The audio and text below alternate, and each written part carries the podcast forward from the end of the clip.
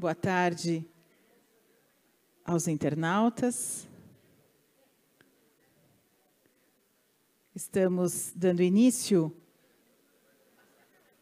ao segundo período do primeiro dia do Terceiro Congresso Nacional de Regularização Fundiária.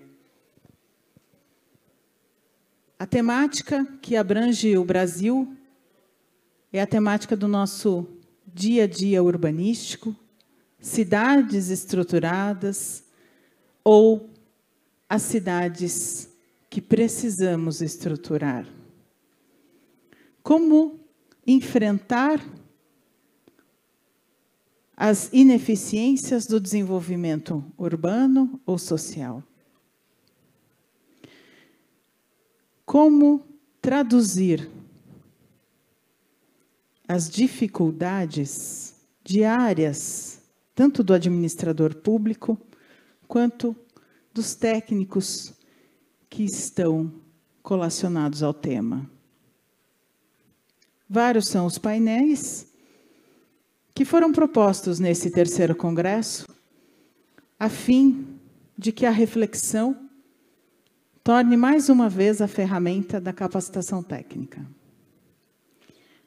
Amanhã teremos oficinas temáticas, onde conseguiremos enfrentar o problema numa inovação aqui no terceiro congresso, olhar para o tema, olhar para o exemplo e fazer uma coparticipação. Então, se preparem para interagir com casos concretos.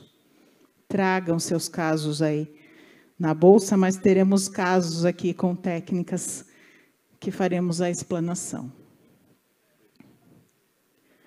Hoje a temática, pelo período da manhã, foi o tema social. Fizemos uma inversão do segundo painel, que daremos abertura agora.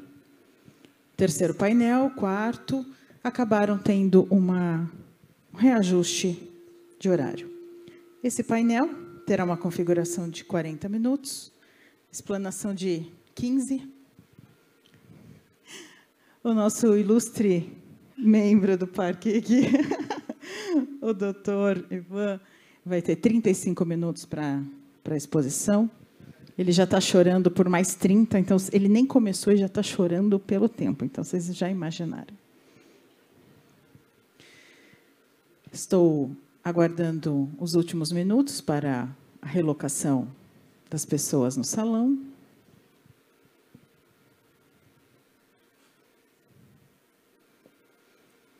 Daremos como abertura para o segundo painel, pode fazer a apresentação da composição de mesa. Boa tarde. Boa tarde a todos. Ótimo retorno. Bom, nosso segundo painel, Ministério Público, a proteção do meio ambiente na REURB. Convido para compor a bancada o senhor Ivan Carneiro, promotor de justiça, M P S P.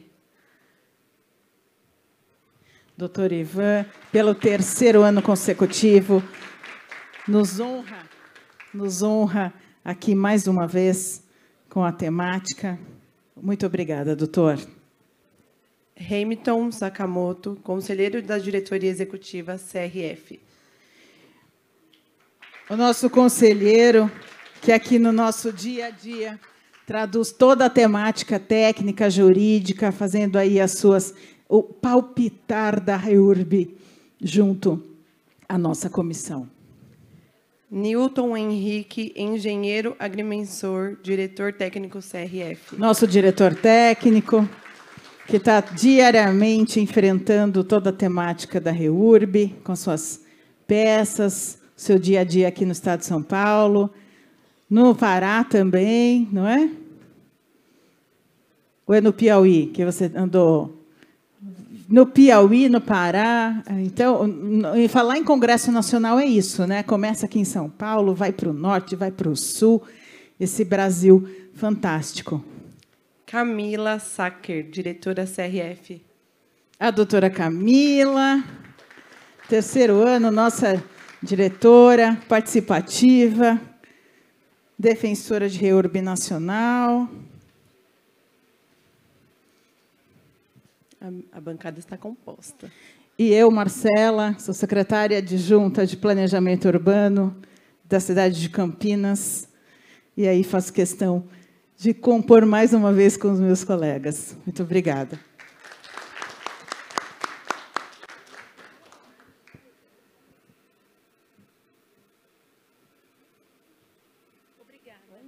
Passaremos a apresentação, doutor Ivan. Perfeito. Pedi licença para falar de lá, pode ser, Marcela?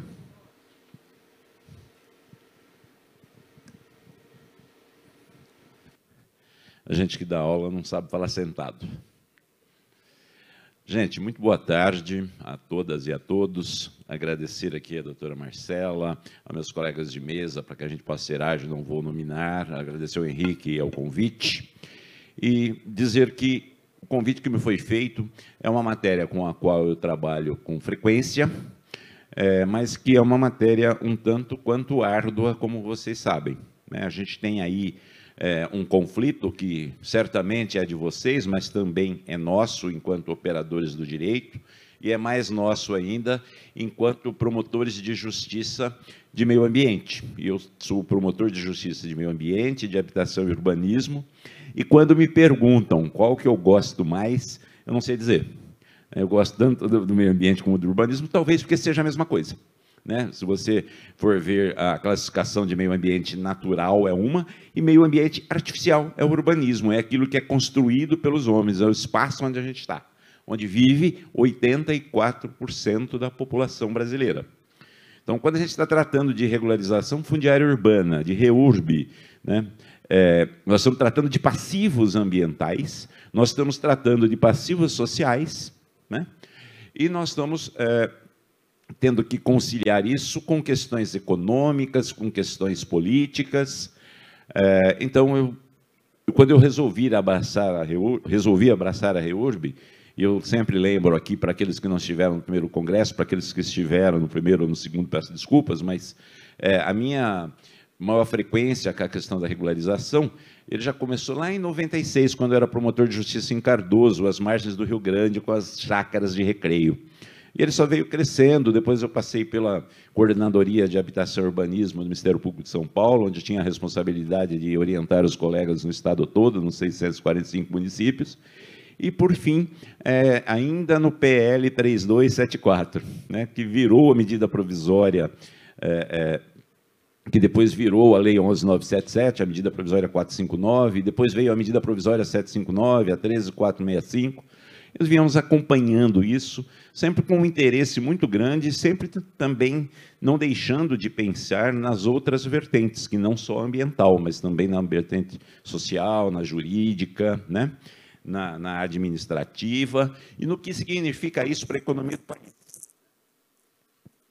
Alô? Tá. O que, não, o que significa para a economia do país? Acho que está falhando um pouquinho. O controle do... Está aí? É, já pedi para mandar. Segura mais para você. Estou aguardando aqui também o, o controle para a gente poder passar aí os slides. Estava lá comigo e não trouxe, pelo visto. É, então, eu trouxe bastante slides, não se assustem, não, possivelmente não abordarei todos. É, mas eu vou apontar para onde aqui? cinquenta, gente. Não, quarenta e três. Mas, olha, é para deixar esse material com vocês, tá? A ideia, é, não quero ter razão de nada, mas eu quero informá-los, né? Não tô, tô longe de ser o dono de qualquer verdade, mas informá-los, né, a respeito... É, daquilo que é a legislação e tentar convencê-los que a gente pode conciliar tudo. Essa é a, a minha mensagem, talvez, final, né, de mostrar que a gente não pode só pensar no social, só pensar no administrativo, na titulação, que a gente tem que buscar esse equilíbrio que a legislação prevê. Então, é, é nesse sentido, já é, começando do fim, né, que eu vou tentar falar com vocês. Então, aqui, não vou repetir, mas é uma questão aqui de... Né, de onde é, o que significa trabalhar com REURB, superar todas essas questões relativas a processos erosivos, a contaminação d'água, a, precariedade do saneamento, e aí vamos lembrar que a nossa meta do plano de saneamento é ambiciosa, é dois mil e trinta e três, se a tarifa ficar muito cara, dois mil e quarenta, ter a universalização. E eu começo lembrando o seguinte, falei isso no Congresso passado, acho que falei no atrasado, o momento é agora, né? Não nos seis meses, mas nesta fase. Por quê? Porque se a gente, para cumprir as metas do saneamento, a gente não trouxer a regularização, não trouxer a parte informal das cidades para a parte formal, para entrar no planejamento do município e ser computado dentro dos noventa e nove por cento de esgoto e noventa por cento de água, nós vamos ter uma universalização de Araque, né? Daquilo que já existe no papel e não do que existe na realidade. Então, a regularização é justamente trazer, né, a, a, a cidade informal para formal, mas trazer com responsabilidade, trazer com infraestrutura, trazer com resiliência. Nós estamos aí num momento de mudanças climáticas, né, onde enchentes, secas, enfim, eventos extremos, estar preparado, inclusive, para bruscas variações de temperatura, faz parte da saúde, da qualidade de vida das pessoas, e certamente não é interesse, ainda que para a classe menos favorecida, continuar vulnerável, vulneráveis, né? As pessoas continuarem vulneráveis a essa situação. Portanto, quando a gente trabalha em REURB, eu não tenho dúvida de dizer que é uma das matérias mais importantes da atualidade, né? E das mais complexas. É bem por isso que eu repito, a ideia aqui é trazer considerações e não soluções, né? Mas olha aí a, a aquilo que a gente convive no dia a dia, né? Com deslizamentos, com áreas mal ordenadas, né? Áreas de risco ocupadas, áreas de A P P, e geralmente a área de A P P é área de risco. Então, o tema que me foi proposto, né, que é a proteção ambiental na REURB, a atuação do Ministério Público, é, nós estamos passando por um pouquinho dessas questões todas. E, para resolver, nós vamos ter que entrar com questões urbanísticas, questões jurídicas, né? Questões ambientais, que vai ser o foco desse painel, questões sociais, que foi muito bem exposto, né? É, a questão social foi muito bem exposta por todos os componentes do painel anterior, e eu parabenizava a doutora Camila, e aproveito para parabenizar a todos os outros, né, da interação e da, do contexto geral em que isso foi colocado. E a gente não pode pensar numa REURB de papel, uma REURB apenas de titulação. Daí as razões pelas quais eu acho que é, é papel nosso mostrar, de acordo com o plano, né, com, com o, o Estatuto da Cidade, o plano diretor, que essa atuação na, na, na REURB, ela tem, sim, o componente ambiental, tem, sim, o componente social, mas também tem o urbanístico, tem o político, e exige essa articulação com todos os atores que estão tão bem representados aqui. Portanto, é uma honra estar aqui mais uma vez, é, com profissionais qualificados, e, para ser muito sincero, é o que me motiva a estar aqui pelo terceiro ano, né? É conversar com pessoas que estão espraiadas pelo Brasil e que, se de repente comprarem cinco por cento das ideias de proteção ambiental, dez por cento, e a gente conseguir melhorar um pouquinho a vida das pessoas, a vida do planeta, o combate às mudanças climáticas, já vai me deixar bastante satisfeito. Esse é o mote pelo qual eu é, faço questão de vir enquanto me convidarem, né? Na hora que vocês encherem as paciências, eu vou entender, né? É, bom, vamos lá. Então, a gente vai, com isso, tentar levar o padrão melhor à cidade, né? A REURB não interessa só aos beneficiários, a REURB interessa a todos, né, citadinos, né, porque ela movimenta a economia, como já foi dito aqui, ela aumenta a arrecadação, mas ela melhora a qualidade de todos, seja na qualidade, na mobilidade urbana, na resistência à mudança climática, né, na saúde. A gente não pode esquecer que, em termos de novo marco é, legal de saneamento, tal, levou-se muito em consideração é, posturas da ONU, que dizia antigamente que a cada um real investido em saneamento, economizava-se quatro em saúde pública, e hoje a proporção está nove, dez, segundo o próprio secretário-geral da ONU. Então, é isso que a gente precisa colocar na cabeça dos administradores e da sociedade como um todo, né, que REURB é para ontem, REURB é indispensável, é uma das melhores políticas públicas que a gente tem, porque vai influenciar em todas as outras, inclusive na economia, no gasto com a saúde. Então, é importante que os senhores, enquanto operadores do direito, na minha opinião, né, é procurarem salvar um pouco da questão ambiental, porque senão a gente não vai mudar a questão da saúde, a gente não vai mudar a qualidade de vida das pessoas, a gente vai mudar pura e tão simplesmente a questão patrimonial. A gente vai mudar simplesmente a questão, o problema do município, que vai passar a arrecadar mais, né? É, e que vai continuar não fazendo a infraestrutura. Né? A infraestrutura, os senhores sabem melhor que eu, é, pela lei ela pode ser feita antes, durante ou depois da regularização. Se deixar para depois, a gente já sabe o que acontece. Né? Os taques do M P, as sentenças judiciais, não estão sendo cumpridas e dificilmente o serão. Então, trabalhar um pouco o próprio cliente de vocês, que muitas vezes é o beneficiário, mas pode ser também os é, empreendedores, aqueles que construíram o loteamento lá atrás, é, e, e aqueles que são do poder público aqui. Quem é do poder público aqui, levanta a mão. Quem é de prefeitura, etcétera. Olha, temos um número significativo. Né?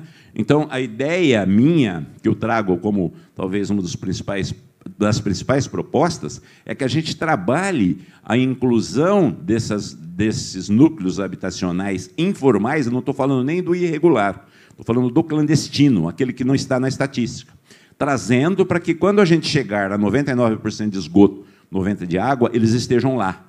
E, quando houver, e já deveria ter havido, já no, desde o ano passado, a adaptação dos contratos de saneamento, dos planos de saneamento, então, sejam execuções diretas pelo poder público, sejam as concessões, né, é, principalmente nas concessões, que estejam lá nos contratos das concessionárias, seja P P P ou qualquer outra modalidade, que ela tem que levar saneamento para esses municípios. Porque, se ela não levar, o contrato pode ser rescindido, pode caducar, né, pela própria administração ou pela agência reguladora. Isso está na lei. Né? Os slides que eu passava do, já do primeiro semestre, eu já trazia os artigos, inclusive do decreto nove mil trezentos e dez, da própria lei, lá no artigo treze, artigo trinta e um, parágrafo oitavo, ou treze, parágrafo, treze, treze, parágrafo oitavo, da lei treze mil quatrocentos e sessenta e cinco. Então, é nessa linha de proteção ambiental que eu quero trazer. Nós teremos mesa aqui do marco legal do saneamento, se é vinte e dois de dezembro de dois mil e dezesseis, se não é, questão da judicialização. Eu não vou entrar muito nisso agora, justamente porque não tenho todo esse tempo, e, segundo, porque será objeto de debate específico. Mas eu gostaria de lembrar que, dentre os objetivos da lei, né, dentre os princípios, as diretrizes da lei, que vale mais do que um texto específico de um artigo ou de um determinado dispositivo, aqueles que são do direito aqui sabem disso, porque eles se espraiam pelo todo o sistema, eles são vetores de interpretação, eles, é, às vezes, estão explícitos e, às vezes, você extrai do contexto geral. Né? Então, essas diretrizes do artigo dez, ela vai no sentido de que os núcleos urbanos informais devem ser identificados, cadastrados, né? Devem melhorar as condições, não só do ponto de vista urbanístico, de mobilidade, de uso do solo, mas também do ponto de vista ambiental, né? Deve se tornar compatíveis com o ordenamento do município como um todo, né? E deve fazer com que a pessoa tenha moradia digna, que tenha uma melhoria da qualidade de vida e que tenha, faz, e faça com que a propriedade cumpra com a sua função social. E cumprir com a sua função social é ter saúde, é ter dignidade, né? Respeitar as condições ambientais e não ser uma simples fonte de acumulação de riqueza, no caso daqueles vazios urbanos que, das pessoas que compram para investimento, né? É, ou é, também não ficar na situação de precariedade que não traz dignidade, não traz bem-estar, não traz vida para as pessoas. Então, esse princípio de eficiência no uso do solo está na própria Constituição, que diz que o plano diretor, aliás, que o plano diretor, é, que a propriedade vai cumprir a função social quando cumprir as exigências do plano diretor, e que deve haver participação dos interessados. Então, está de parabéns aqui a organização do evento, né, em trazer essa discussão social, né, em trabalhar conjuntamente, né, a, a REURB, não só nos gabinetes da, dos arquitetos, dos engenheiros, dos agrimensores e do jurídico, mas junto à sociedade, para que haja essa sensação de pertencimento. Né? Então, essas, dentro dessa linha, né, dos, principiológica da REURB, lá do artigo dez da lei, não estão só elas, estão também é, modificações recentes que houve no programa é, verde e amarelo, né? Ah, no sentido de que as funções urbanísticas, ambientais, né, devem trazer uma integração em todas as dimensões, né, que deve haver reconhecimento de, dessa questão regional, urbana, rural. Né? Então, tudo aqui é REURB. Quando eu estou falando em região metropolitana, em aglomeração urbana, as diretrizes devem estar, conforme o Estatuto da Metrópole, no plano diretor que é o Plano de Desenvolvimento Urbano Integrado, que é o P D U I, que está acima do Plano Diretor Municipal. Então, essas diretrizes de regularização que vão valer para milhões de pessoas, vários municípios de uma determinada região metropolitana, devem estar previstos desde já. E esses planos diretores estão sendo elaborados agora. Então, é importante a participação social agora, né? Não no momento seguinte. A gente tem que parar de trabalhar, às vezes, só no pontual, nós que somos os operadores da REURB, e provocar as autoridades competentes, provocar o Ministério Público da sua comarca, o seu prefeito, em região metropolitana, as secretarias de habitação, de meio ambiente, para trabalhar isso em nível regional, né? Porque aí há uma, uma, uma tendência de uniformização dessas questões todas, né? Esse planejamento tem que estar integrado, né, com a estrutura de saneamento, deve conversar, deve haver uma transversalidade com as políticas públicas de meio ambiente, com a questão econômica, com a questão social, para que haja desenvolvimento sustentável. Em outras palavras, para que a REURB seja efetivamente sustentável. Isso é fácil? Não, não é. Tá? Quando a gente falar de processo judicial, né, a gente vai falar de algo novo aí, se, der, se houver tempo de fazer, que é a questão do processo estrutural, né, de criar comitês e de discutir isso na sociedade e não ser uma simples canetada do juiz. Regularize-se, seja lá de que jeito for, né, ou regularize-se e ninguém cumpre, porque da forma como está é inexequível. E a gente tem uma série de casos neste sentido. Vou pôr para cima mais aqui.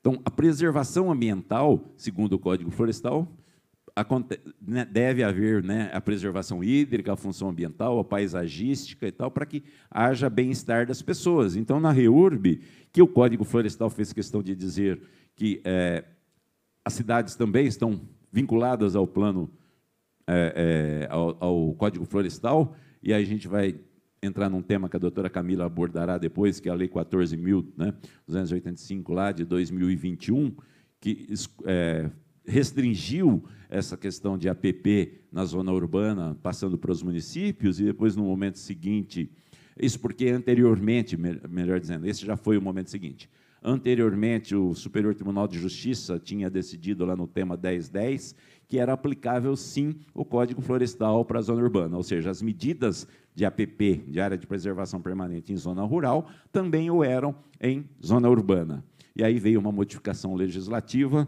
que vai ser, eu vou abordar já já alguma coisinha, mas vai ficar mais a critério aí da doutora Camila. O marco legal da REURB, né, é, em área de preservação permanente, que é o tema que me foi proposto, ainda tem mais um complicador. A gente sempre discute, ah, a base é vinte e dois de dezembro de dois mil e dezesseis, os loteamentos que se consolidaram depois disso podem ser regularizados? Esse é um ponto. É, e o segundo ponto é, e se for em A P P, regularização em A P P, a marca, a data de regularização é vinte e dois de dezembro de dois mil e dezesseis? Pelo Código Florestal, não. O Código Florestal vai falar lá no artigo oitavo que não haverá qualquer hipótese de direito à regularização de futuras intervenções ou de supressões de vegetação nativa, além das previstas nessa lei. E quais eram as previstas nessa lei que nos interessam? O artigo sessenta e quatro e o artigo sessenta e cinco. O sessenta e quatro vai falar da A P P em, é, de interesse específico, que, por exclusão, seria de média e alta renda, e a REURB-S que conhecemos, que é predominantemente social, né, embora possa ter é, unidades de gente mais abastada, de outras situações. Não cheguei a um acordo ainda, onde é que eu tenho que apontar esse negócio aqui, mas tudo bem.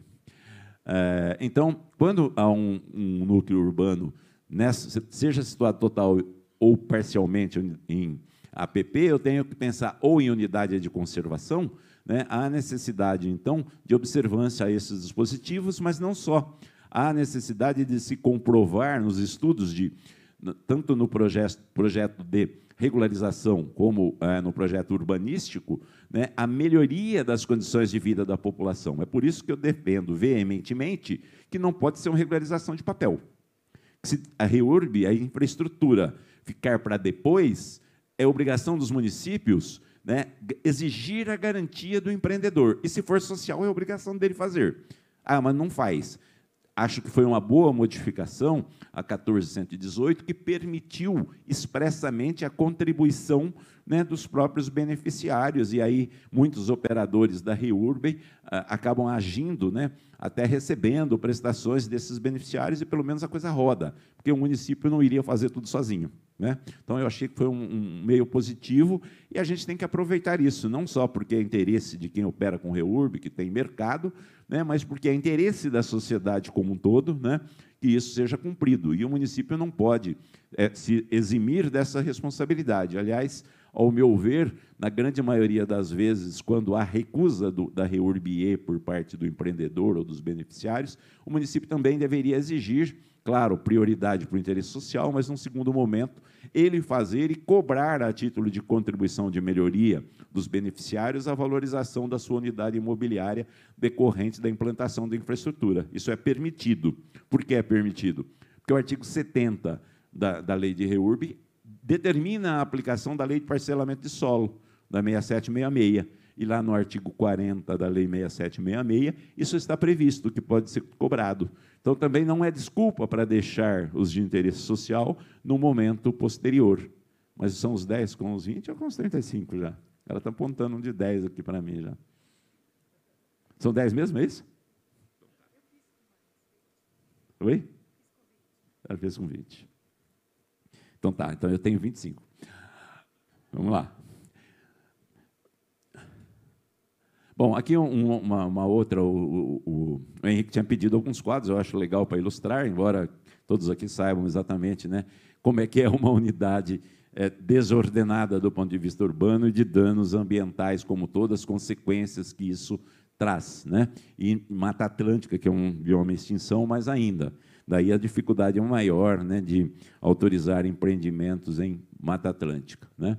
Os requisitos técnicos, é, não vou adotar todos, mas lembrando, então, essa necessidade de apontar melhorias, de prever regularização de áreas onde não haja unidade habitacional, ah, áreas de preservação permanente, existe, né, a, a previsão, aí, além daquela...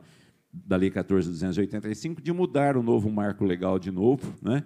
Acrescentar, já não seria mais dois mil e dezesseis, mas seria, acho que, dois mil e vinte e um, se não me engano, dois mil e vinte, eu não me lembro agora de cabeça, eu acabei não trazendo aqui o, o termo, não, é, é, não acho que seria o caminho, e vou dizer isso na outra mesa, mas já adiantando meu posicionamento, que não é novidade para ninguém, né? Eu entendo que, pelo próprio princípio do artigo dez da lei, que desestimula, né, novas ocupações, eu preciso ter um limite de data.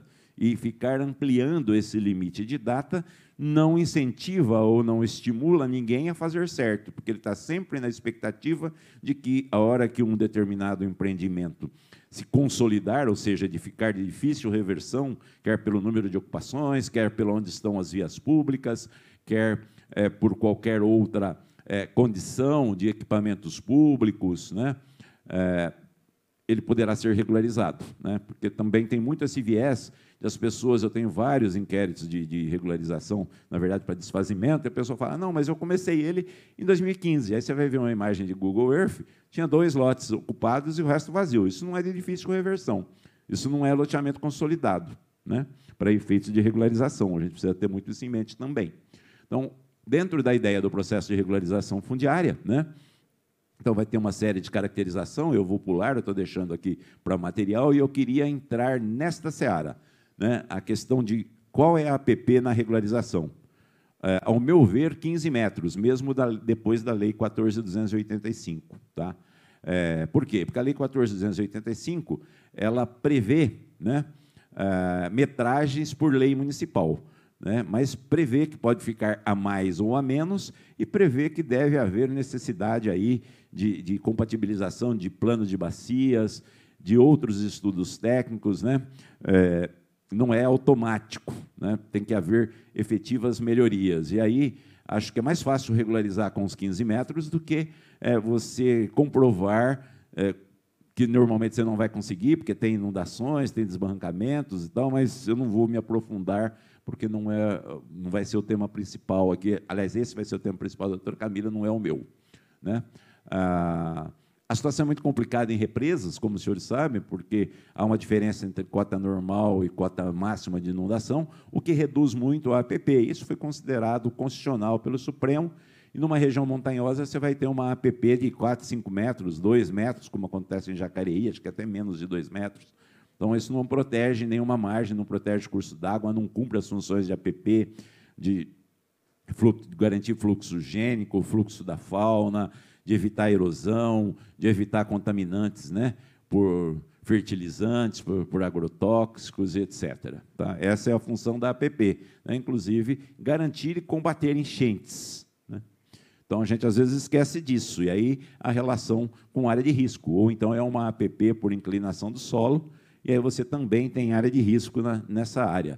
Né? Se proíbe a, a, a regularização em área de risco, a não ser que você consiga administrar ou eliminar o risco, né, ou reduzir o risco, mas na A P P fica aquele limbo. E aí, acho que no interesse social você pode ter menos que quinze metros, mas no interesse específico, não. A metragem mínima para a preservação da A P P é quinze metros, e a discussão é aquela discussão. Se ela é da época do Código Florestal, que é do dia vinte e oito de maio de dois mil e doze, ou se ela é da Lei A, a de vinte e dois de dezembro de dois mil e dezesseis, que é a Medida Provisória sete cinco nove, ou a Lei treze ponto quatrocentos e sessenta e cinco, ou, se não tem limite, eu posso regularizar, como eu posso regularizar qualquer área, eu posso regularizar também em A P P, o que não me parece ser o caso, repito, para nenhuma das modalidades de REURB, mas isso provavelmente discutiremos amanhã. Eu sei que eu vou apanhar para caramba nessa história, mas eu já estou adiantando já qual que é o meu posicionamento. Tá certo? É, ah, então, essa parte da quatorze ponto duzentos e oitenta e cinco eu vou deixar para a doutora Camila, fica aqui como material de apoio. Né? Ah, existem ações diretas de inconstitucionalidade em relação a essa lei. Não acredito que essas ações vão vingar, como não vingou do Código Florestal, e, portanto, eu acho que, enquanto operadores de direito na área de REURB, É, podemos ficar tranquilos, essa lei veio para ficar, apesar das contestações jurídicas, pouco provável que ela seja alterada, até porque É, muitas regularizações já ocorreram, e ainda que ela viesse a ser declarada inconstitucional, haveria aquilo que se fala que é a modulação dos efeitos da decisão para preservar os atos já praticados até então, e isso ficaria uma proibição de regularização daqui para frente. O que eu também não acredito, porque se a gente tem cerca de cinquenta por cento dos imóveis do país não regularizados, flexibilizar é importante para trazer isso para a formalidade, para fazer a economia girar, para trazer dignidade para as pessoas e tudo mais que os senhores bem conhecem. Então, não, não acho que isso seja é, é, viável, tá certo? Mas, enfim, fica aí a, a, a observação.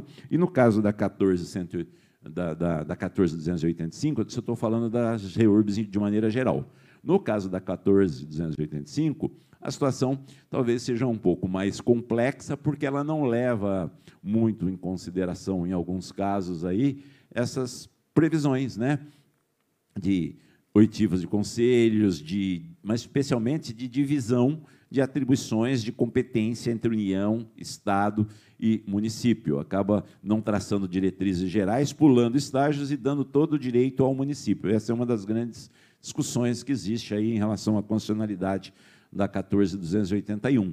Mas, repito, ela não é de aplicação automática, porque exige ocupação de área de estudo sobre área de risco, sobre o plano diretor de recursos hídricos, o plano de drenagem, plano de saneamento, é, questões de baixo impacto, é, um estudo socioambiental para verificar se é linear ou se apenas trechos da margem poderia ser reduzido. Então, não é fácil a aplicação da quatorze ponto duzentos e oitenta e um, ela não é linear, digamos assim. Eu vou pular alguns slides que eu já falei, mas quanto tempo eu tenho dando aquela ideia do... um minuto. Tá bom. Então, vamos lá. Vamos pulando aqui.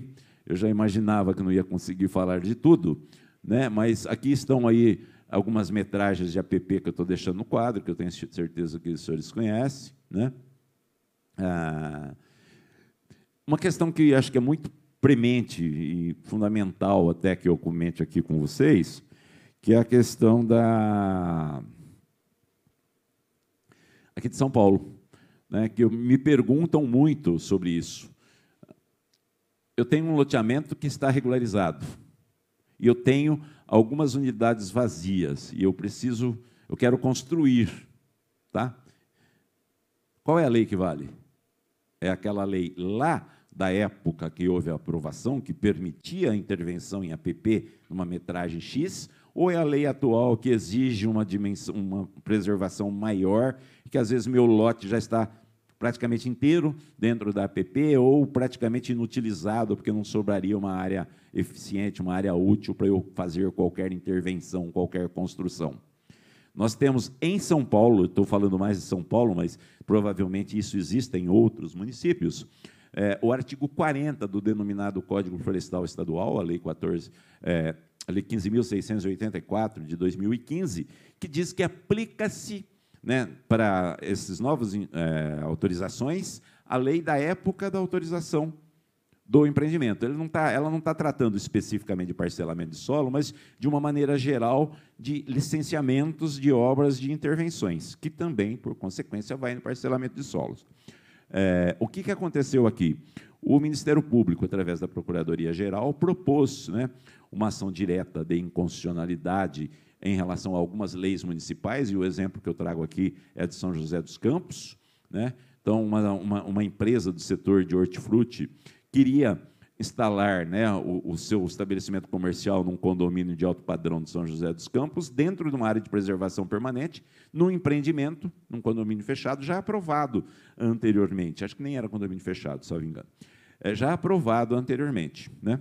Qual foi a interpretação é, do Tribunal de Justiça? Olha, a lei é constitucional, é possível que você utilize a data de vigência dos requisitos lá atrás, mas para que, para que situações?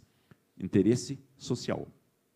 Não para interesse específico, não para fins industriais, como seriam interesses específicos, para fins comerciais, né? Então, a, o órgão ambiental estadual, no caso a CETESB, só poderia aprovar é, lot, lotes de A P P em empreendimentos de interesse social, com as regras de quando houve a, o, o, a, o licenciamento, a autorização do empreendimento, aí você autoriza individualmente. CETESB está cumprindo isso? Não. Aí o M P entrou com uma reclamação direto no Tribunal de Justiça, né, dizendo, olha, tribunal, a sua ordem está sendo descumprida, o órgão ambiental não está, sendo, não está aceitando. Aí é uma questão jurídica, mas o, o Tribunal de Justiça entendeu que, como era um ato administrativo, é, isso não caracterizaria descumprimento, que não havia interesse do Ministério Público. Isso foi a decisão agora de julho. O Ministério Público, mês passado, entrou com um recurso extraordinário para o Supremo, acho que dia vinte e dois de setembro. É um fato até bem recente. E essa questão continua sub júdice. No momento, a CETESB está aprovando, e, mas pode ser que venha a ser anulado no Supremo, porque já houve uma decisão do T J dizendo que não podia. Agora, com certeza, para empreendimentos comerciais, não residenciais, ou que sejam interesse específico, como geralmente o é, né, de alto padrão, a interpretação do tribunal é que não podia fazer novos empreendimentos num loteamento, mesmo que esse loteamento estivesse antigo. As regras seriam as regras do momento. Repito, a CETESB não está acompanhando essa decisão judicial, a aguardar os desfechos, tá?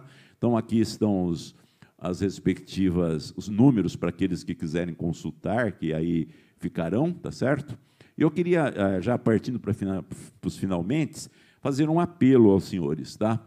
É, dentro daquela ideia que vocês fazem a REURB, vocês podem orientar os seus respectivos clientes, né, a fazer com proteção ambiental, né, porque vai gerar o bem-estar para eles, para os netos, para os bisnetos, vai sobrar mais dinheiro para investir em outras áreas, porque vai ser evitando gastos de saúde pública, né, naquela base do um por nove, então ter aí uma cidades, né, que sejam resistentes a secas, insolações, enchentes, né?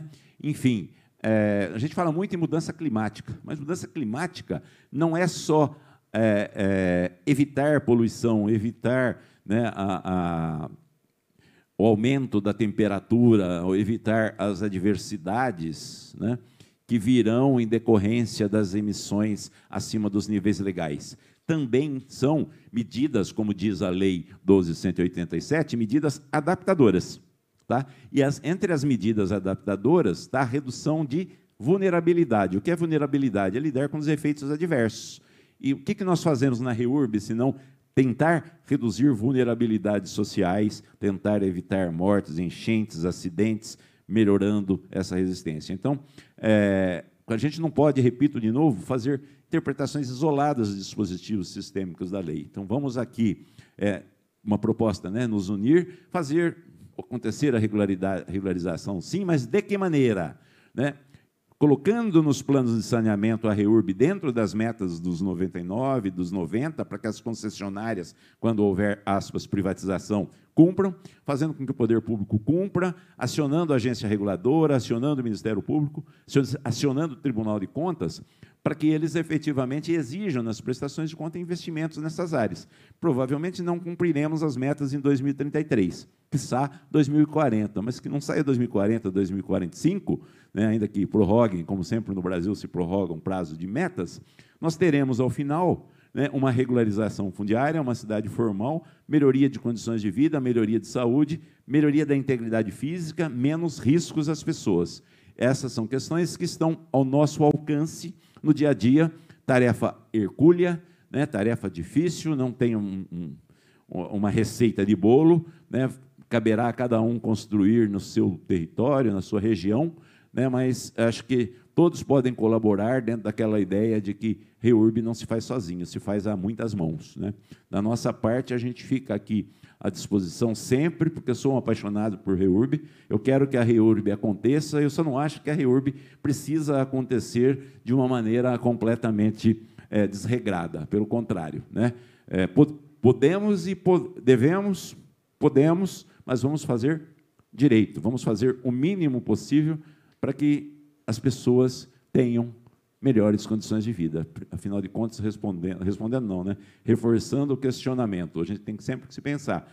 A gente está aqui para ganhar dinheiro? Com certeza, vocês são operacionais e nós estamos no mercado de trabalho, né? Mas nós podemos fazer isso de formas diversas, contribuindo para uma vida melhor para os nossos filhos e netos. Que Deus nos abençoe nessa tarefa e que sejamos felizes e possamos ser protagonistas de uma mudança para melhor do Brasil como um todo.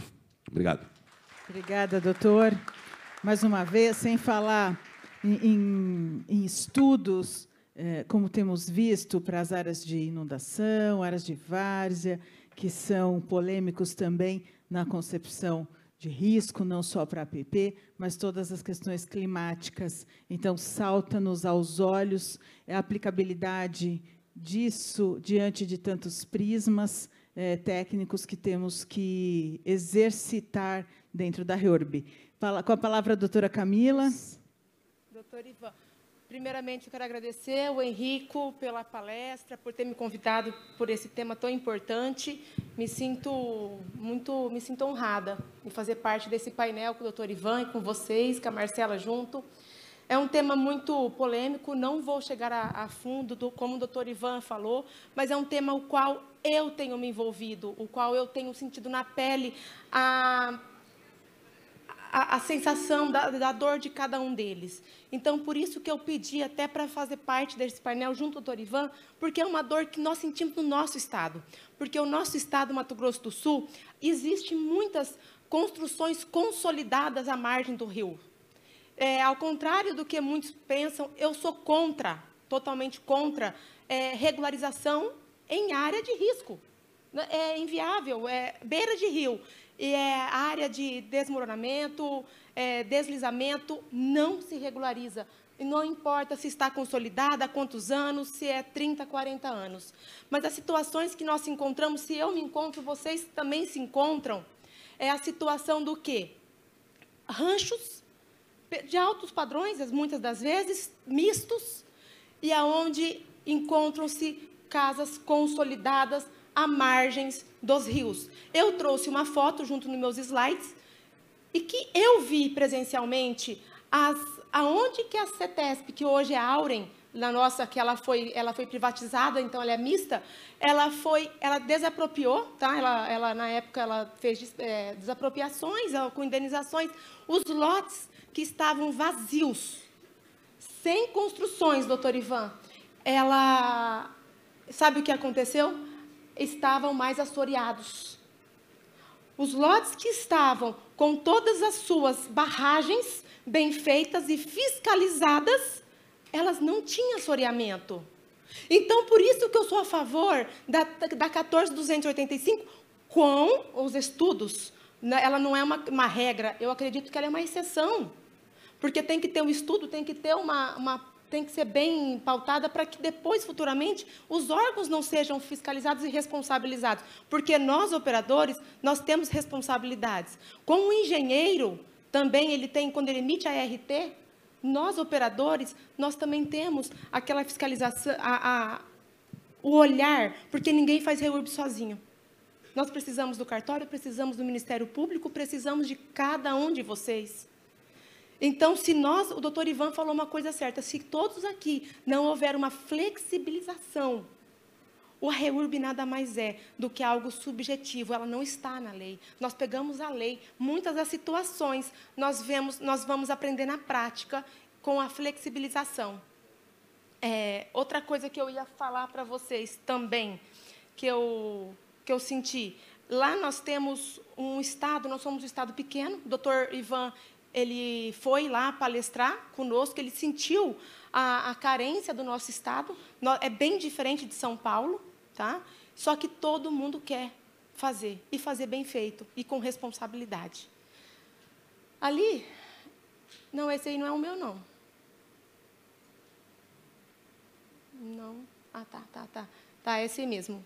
Ah, eu só trouxe aqui, eu não, não vou me estender na palestra, a quatorze mil duzentos e oitenta e cinco, de dois mil e vinte e um, como o doutor Ivan falou, ele, ele trouxe ela, ela, a responsabilidade aos municípios para fazer as próprias leis municipais, lembrando que tem que partir do legislativo e tem que ser lei, lei complementar, executivo, perdão, executivo e lei complementar por seu parcelamento, e nós temos que ver o seguinte, ela dispõe que as áreas de A P P, nas beiras dos parcelamentos do solo para dispor sobre área de preservação permanente ao entorno, entorno, não, então não são todas A P Ps, tá? Entornos de águas, de, de cursos de águas, é, passa a ser áreas, áreas consolidadas, também bem dita pelo doutor Ivan, áreas consolidadas urbanas, é o a município que tem que fazer as suas legislações, e é onde nós conseguimos o quê? Fazer a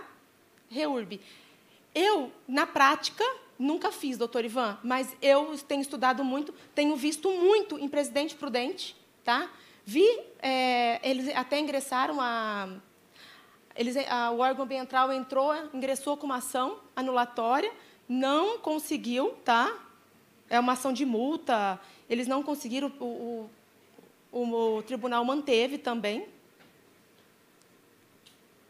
E observando. Houve importantes modificações no Código Florestal, mas que interessa, para o caso, em foco é ter concedido aos municípios a possibilidade de definir faixas marginais distintas daquelas estabelecidas na Lei doze mil seiscentos e cinquenta e um. Áreas urbanas consolidadas, nunca se esqueçam disso, mesmo disposto. Áreas urbanas consolidadas, ouvindo os conselhos estaduais, leis municipais ou distritais, poderá definir faixas marginais. O que, que significa isso?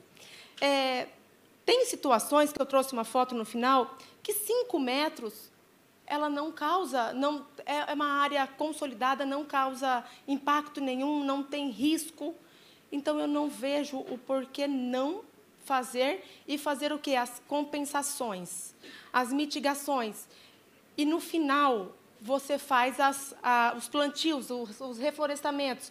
Outra coisa, o que mais suja, o que mais contamina os rios são os resíduos, os resíduos sólidos.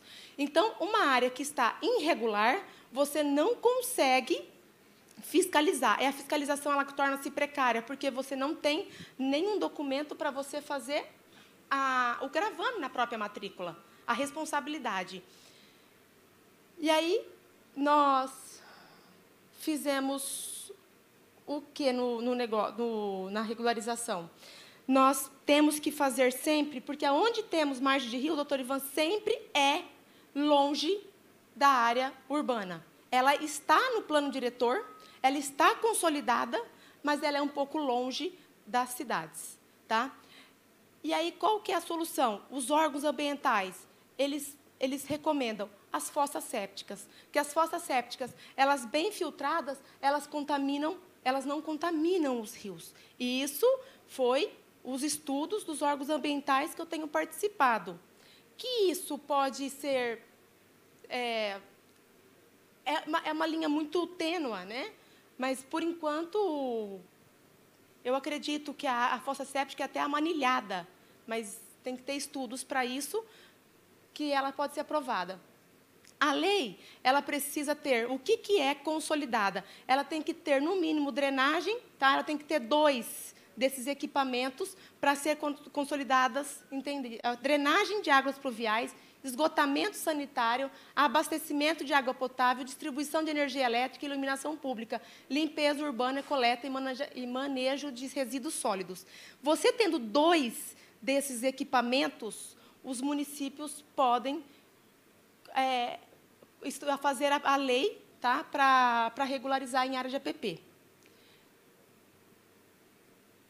Aqui que eu falei já, que eu não acredito, não acredito não, não tem que ter regularização em área de risco, tá? Não tem que ter, quando não estiver no plano diretor também, é, não, essa lei não, é, não alberga. Aqui que eu falei a, a importância, o que que faz? Evitar assoreamento. Os, os estudos falam que atualmente, atuando com barreiras naturais, a mata ciliar é um importante domínio natural para o processo ocorre quando essas matas, através de, das raízes, elas seguram o solo nas margens dos rios, evitando casos de erosões fluviais em que as águas desgastam as bordas e seus comprimentos. Isso daqui é o que eles falam da, da mata ciliar, tá? Que, estando bem fechada a mata, a mata exige. Só que eu, eu vi, presenciei vários loteamentos que eu fui. Todos os lotes que estavam, que foram outrora é, desapropriados, eles estavam muito mais assoreados, muito mais com as margens desgastadas do que aqueles que estavam ocupados, porque os ocupados, vocês estão vendo aquelas barragens ali, ó, aquelas barragens de concreto? Ali tudo evita o assoreamento, enquanto os outros lotes vazios não tinham. Então, é essa a pergunta que eu, que eu falei, que eu pergunto para o doutor Ivan, e eu vou deixar e vou perguntar, doutor, o que, que nós iremos fazer como seres humanos, né, não só como agentes, promotores, quando nós encontramos casos com áreas consolidadas? Eu sei que é bem complexo isso, se ele não se sentir à vontade em responder, se ele sentir uma consultoria, ele fique à vontade, mas... Mas é um compromisso. A pergunta é quase aquela assim, né? Na década de oitenta, é. eu tinha tantas construções com aplicação de A P P de cinco metros, que elas consolidaram nos cinco metros. E aí, é, como é que fica, doutor? Como que fica? Como que nós iremos fazer? E aí, Ham, Hamilton, vamos, Hamilton, como é que fica? É, vamos Newton, como é que fica? Aquelas que estão nos cinco. Quantos aqui, levanta a mão quem conhece, que está nos cinco? Ou que está no cinco, na década de oitenta, implantação, chácara de recreio e núcleo submural, doutoria e a faixa do cinco. Como fica, é. meninos? Como que fica? Mas, ó, com responsabilidade. Eu trouxe essa foto para que todos vejam a responsabilidade que nós, operadores, temos que ter. Regularizar, sim. Mas, olha, olha que coisa mais linda. Aquelas barragens. Você evita... o assoreamento, você, fiz, você evita sujeira nos rios. E outra, doutor Ivan, uma, só um, uma ressalva antes que ele responda. É, eu tenho um caso no Mato Grosso do Sul que nós estamos regularizando, não tinha água, não tinha luz, não tinha esgoto, não tinha nada. Era tudo coletivo, tudo um gato. O que, que nós fizemos, tá? Nós regularizamos, fizemos um T A C e averbamos na matrícula. Artigo vinte e três. O artigo vinte e três, nós fizemos na matrícula a averbação que as partes têm que cumprir o, o T A C. E elas abrem mão, de, por ser por ser o único bem de família, abrem mão de tudo. Se não cumprir, o próprio imóvel pode, é, é, é responsável, tá bom? Então, isso que nós estamos fazendo na prática e está dando certo. Agora, se daqui a um ano não for ser cumprido, vamos ver se... se vão executar. Doutora, essa a pergunta. E a segunda pergunta, que essa é bem... Eu já fiz uma vez para... Até porque eu acho que a doutora Lembra Franco Montoro e fala assim, o município legisla no seu município, é. porque o povo mora no município. E aí, como é que fica, doutor? É, peraí. O parcelamento do solo... Nós estamos aqui para apimentar a discussão, é. não é? Nós estamos... Congresso é isso, né? Nós não estamos em aula nem no seminário, nós estamos em congresso. Uhum. E aí, vale a reflexão, senhores, preparados para daqui a pouco. O parcelamento do solo, que houve um parcelamento do solo fora do perímetro urbano, tá? O, as concessionárias de água e de esgoto não se estão se negando a fazer os custea, o, custear as instalações, porque elas falam que não estavam no plano diretor quando elas foram contratadas. Nesse caso, o que faremos? O que o, o, que que o senhor é, nos orienta? Qual o segmento? Essas são as duas perguntas que eu deixei, três, e vamos, eu agradeço a oportunidade e obrigada.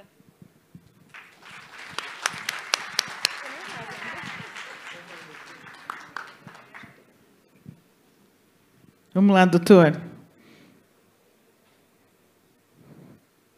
Ele já ele já está fazendo campanha, o microfone nem vai abrir, é, gente. É. Engraçado que eu achei que ia ter debatedor. O pessoal já, já passou as perguntas, tudo direto para mim. A Camila ela ficou fazendo... Puta, como é que se fala? Um suspense, porque ela não ela queria combinou, perguntar doutor, antes. Ela combinou, doutora, ela combinou. Ela falou assim, não vou combinou. contar para você. Ela não queria perguntar antes, que era para pegar de surpresa. Fiquei nervosa. Não, gente, olha, as perguntas que vocês fazem, já, já foi feito, que a Camila faz, e que acho que não é, não é só de vocês, ela, ela acontece todo dia, e eu diria que a resposta é aquela de um milhão de dólares, né? Ninguém vai ter uma resposta fechada para isso, e a, o próprio direito é assim, né? Você tem interpretações, e ele é polêmico por isso, você tem uma ação judicial ganha aqui, que o tribunal reforma, que vai para o Superior Tribunal de Justiça, e ele dá uma terceira posição, aí... Tem lá uma questão de índole constitucional que também chegou ao Supremo, e vem uma quarta posição que não é igual a nenhuma das três anteriores, mas é a que vale, porque alguém falou por último. Né? Isso é o que a gente chama de sistema jurídico. Né? Alguém tem que dar uma última palavra e não quer dizer que é a melhor. Né? Então, é, esse contexto e esse emaranhado de questões é, controvertidas, é, não dá, primeiro, não dá para prometer resultado. Né, vocês, enquanto operadores, não dá para garantir que vão regularizar, e eu, enquanto promotor de justiça, que nem decido, né, eu posso ser, no máximo, aí, o autor da ação ou atuar como fiscal da lei, que é aquilo que a gente chama de direito de custos legais, mas quem vai decidir são terceiros, são juízes, desembargadores, ministros. Então, quem sou eu para dizer que vai ser assim ou vai ser assado? O máximo que eu posso dizer, né, é um posicionamento que é até mais de índole pessoal. Por quê? Porque em nível de Ministério Público, para aqueles que não são do direito, e a gente tem muita gente que não é do direito aqui, quem não é do direito aqui, levanta a mão. É. Se tivesse aquela votação da hora do almoço, já tinha ganho quem não é do direito também, você viu? Bom, é, é, então a gente tem que tentar falar num, num linguajar que ninguém tem a obrigação de saber direito. Então vamos, vamos né, trabalhar nessa linha. Ah, o, o Ministério Público... Existe a autonomia né, de cada membro do, do, do Ministério Público, né? Existe liberdade de convicção, desde que fundamentada na lei. E como a lei ela é sempre dúbia, ela não é, é fechada, porque ela não pode prever todos os casos concretos, essa variação de interpretações possíveis torna uma coisa insegura. Não é que eu queira fugir da resposta, eu quis fazer essas considerações, porque não existe uma resposta única. Tá? Mas vamos lá, vamos encarar isso frente à Lei quatorze mil duzentos e oitenta e cinco, que eu não, não abordei exatamente por, em, em toda a sua extensão naquele momento. Eu escrevi, inclusive, para o Ministério Público de São Paulo, né, está saindo um, um manual de direito urbanístico que deverá ser disposto também aberto ao público, embora mais voltado para o Ministério Público, seria a sétima edição do manual, que está no prelo, está tá em fase de edição, já foram concluídos os artigos. E o, o, o colega, que é o coordenador do grupo, pediu para que eu escrevesse sobre regularização fundiária. É, eu a, procurei abordar os novos, os novos elementos, e um desses foi a quatorze mil duzentos e oitenta e cinco. Né?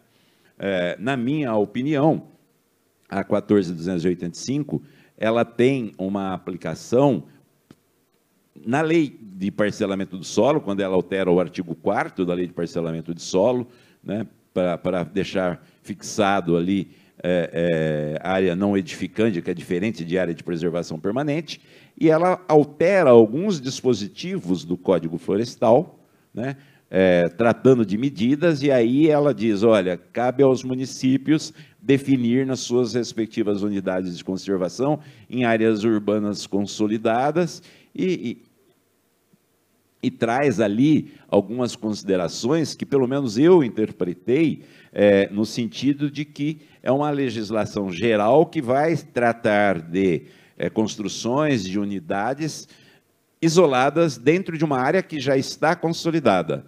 E aí você pode ter essa influência municipal. Por quê? Porque quando eu estou tratando de regularizar não áreas isoladas, e sim o núcleo habitacional, tá certo? É, eu tenho uma legislação especial reconhecida pelo próprio Código Florestal, que diz que se aplica a lei da REURB.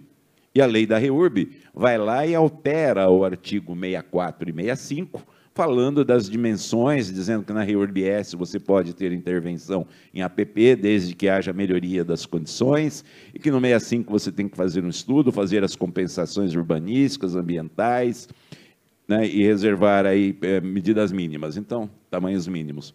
Então, diante deste contexto todo, qual é a interpretação? Ora, O, o, a Lei treze mil quatrocentos e sessenta e cinco, que é uma lei especial em relação à Lei Geral do Código, e vamos lembrar de novo que a Lei quatorze mil duzentos e oitenta e cinco, ela alterou o Código Florestal, tá? E não a Lei da REURB.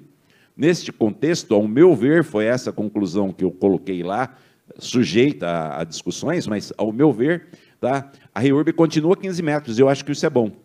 Tá?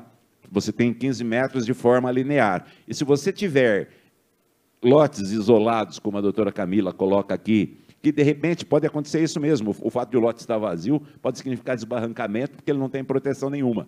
Tá? Posso regularizá-lo? Talvez sim. Né? Dentro do quê? Dentro daquele contexto de analisar o que eu tinha colocado no slide, né? o, o, o plano de drenagem, o plano da bacia hidrográfica como um todo, o contexto do entorno, mas aí não pode ser automático, ah, eu vou aqui no meu município vai ser cinco metros, como era em Santa Catarina. Né? Eu tenho que ter um estudo técnico que vai respaldar a propositura, né? é, é, o, o projeto de lei, a motivação do projeto de lei, que é a exposição de motivos, e aí, a partir daí, é, se você entender que a lei federal poderia, ainda tem isso, se você entender que a lei federal poderia abrir mão completamente de regulamentar requisitos mínimos, porque dentro da divisão de competências legislativas, quando eu dou aula para meus alunos de direito constitucional, eu digo mais ou menos isso, que é o que todo mundo diz, né? Competência legislativa, a União traça diretrizes gerais, os estados traçam diretrizes regionais, que podem ser mais enérgicos que o da União, e o município adapta a legislação federal e estadual segundo as suas peculiaridades, podendo ser mais enérgicos que a União e os estados, mas não mais liberal. Doutor Ivan... Então, só concluindo, então, só, só, vou não, só para acabar um o pouquinho só, senhor. É... Amanhã, esse debate da A P P vai ser amanhã com o senhor ainda. Tá bom. É que é, me pediram para responder. Queremos interromper já para a gente poder falar um pouquinho tá. mais de infraestrutura. Então, perfeito. Perfeito. Pode, só, pode só vou concluir esse, essa linha de raciocínio. Mas só, é tá? um gostinho para amanhã, né? Tá. Não é? Só essa linha de raciocínio. É, então, quando a lei federal diz assim, olha, o município faz tudo sozinho, a lei federal está violando uma competência da Constituição, deixando de fazer com que o município legisle e o Estado legisle para passar tudo para o município. Essa é a razão, da, da, uma das razões principais de uma ação de inconstitucionalidade tentando invalidar a Lei quatorze mil duzentos e oitenta e cinco, o que dispensaria toda essa discussão. Mas é, eu, particularmente, até acho que se, essa interpretação é bem razoável. Aplica-se a Lei treze mil quatrocentos e sessenta e cinco com os quinze metros, tá? Em construções isoladas, em situações isoladas, de empreendimentos situados em área urbana consolidada, mas não o núcleo inteiro, só essa, esses núcleos isolados, eu faço uma análise regional, e aí eu tenho uma lei municipal ou não, com base na análise regional. Era isso. Perfeito, doutor. Amanhã nós vamos falar um pouquinho mais sobre isso. É, o senhor falou sobre infraestrutura hoje, é, que é a cargo do município cobrar que faça-se antes da REURB. Ela pode ser feita antes, durante e depois.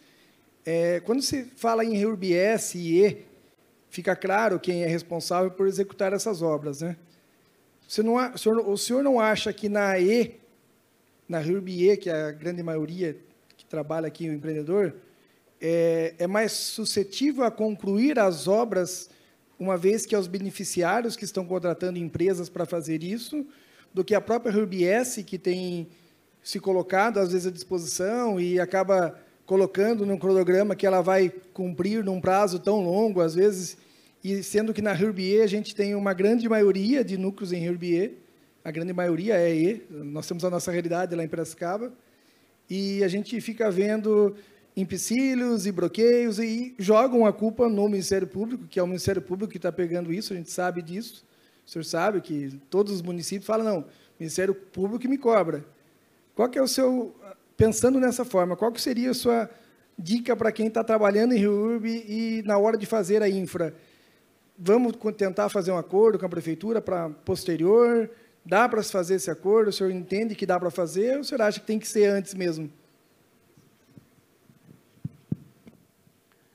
É, em partes, Newton, só para a gente tentar focalizar aí a discussão. Primeiro, eu reafirmo, né, a ideia de que aquilo que você mesmo colocou, né, REURB-S era a responsabilidade exclusiva do município e hoje nem é mais, ela é principal do município, que pode ter a colaboração dos beneficiários, né? E eu acho bom isso, porque os municípios não tinham monta- não tinha verba para isso. Quando você vai para a justiça, ou você ganha e não leva, ou às vezes nem ganha, porque a interpretação, existe uma tese em direito que chama tese da reserva do possível.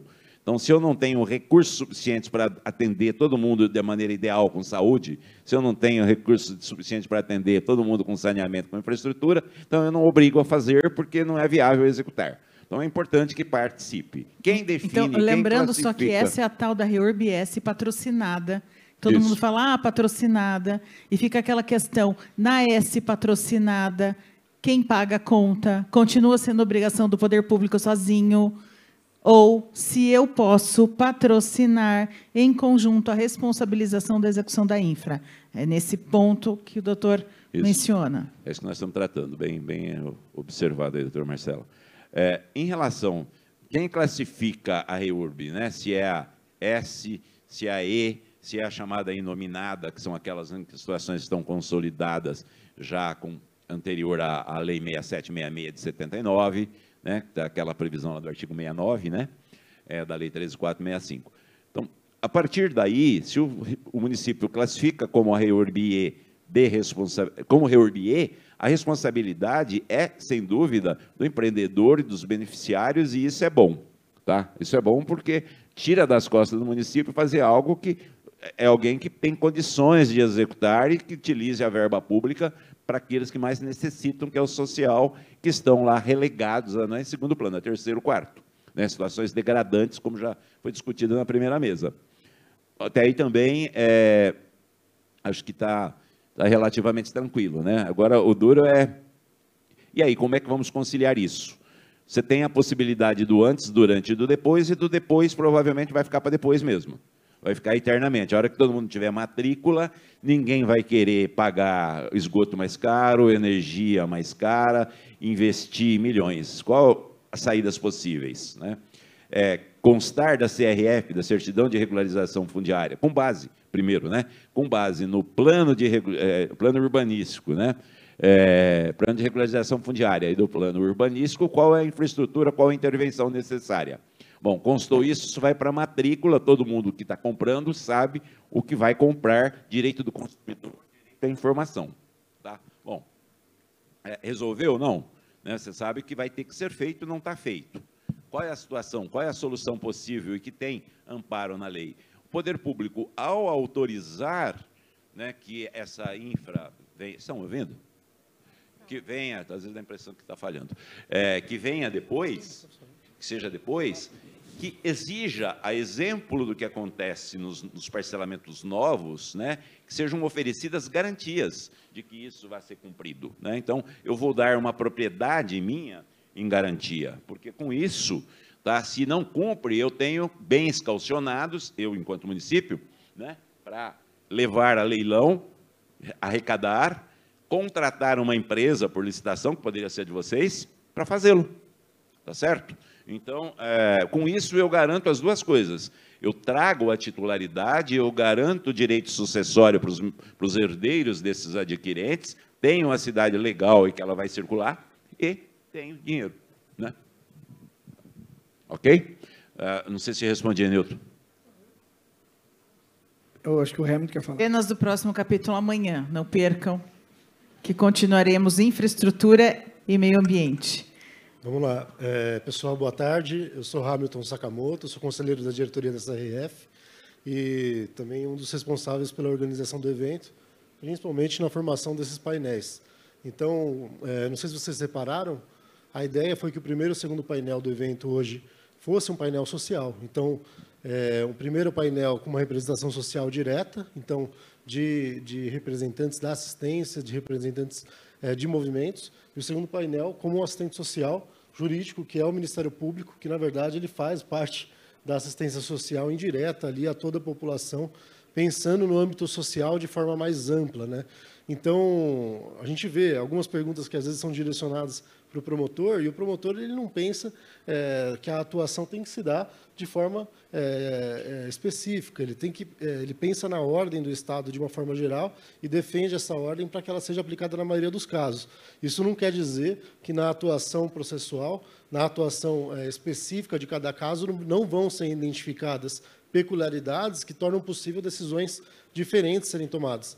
E aí, nesse espectro, eu, até para mudar um pouquinho a visão aqui, eu acho que a gente tem que tratar um pouquinho de, de algo que passa muito desapercebido, e eu vejo muito nos, nos grupos da C R F é, as pessoas buscando respostas diretas sobre alguns pontos. Então, ah, não, mas eu posso, constru... então, eu posso regularizar é, núcleo que, que começou a se formar nos últimos cinco anos, eu posso anistiar é, um núcleo que está começando a, a se desenvolver em dois mil e vinte e dois e agora a área de cem hectares tem duas casinhas, mas daqui a três anos ele vai ter cem casas. É, eu posso perdoar todo o parâmetro urbanístico, todo o parâmetro edilício ambiental possível de forma tranquila, porque a Lei treze mil quatrocentos e sessenta e cinco não fez constar expressamente que havia um marco é, temporal para, para a sua aplicação. Essas perguntas são perguntas que quem falar que consegue responder de forma direta, rápida e, e, e segura, vai estar mentindo. É, o que, que a gente pode tirar de conceito da treze mil quatrocentos e sessenta e cinco para poder tranquilizar um pouquinho a nossa atuação? A Lei treze mil quatrocentos e sessenta e cinco de dois mil e dezessete possui marco temporal para a aplicação do procedimento de REURB? Não. Não existe na lei é, expressamente a previsão de qualquer marco temporal. O único marco temporal que existe, e é repetidamente falado, é o marco temporal para a aplicação da legitimação fundiária.